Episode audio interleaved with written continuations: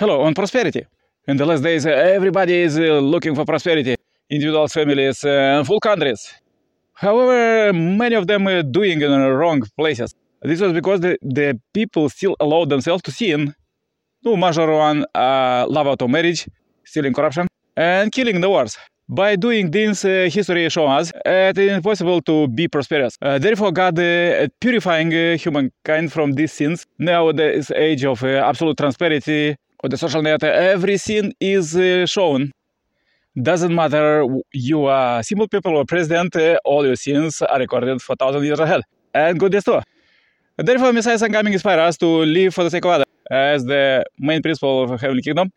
To finish building it uh, by 2027, you took do it, receive Messiah's coming. Comment your idea about this video, subscribe and share. Have a great blessed day. Yours, Nikolai.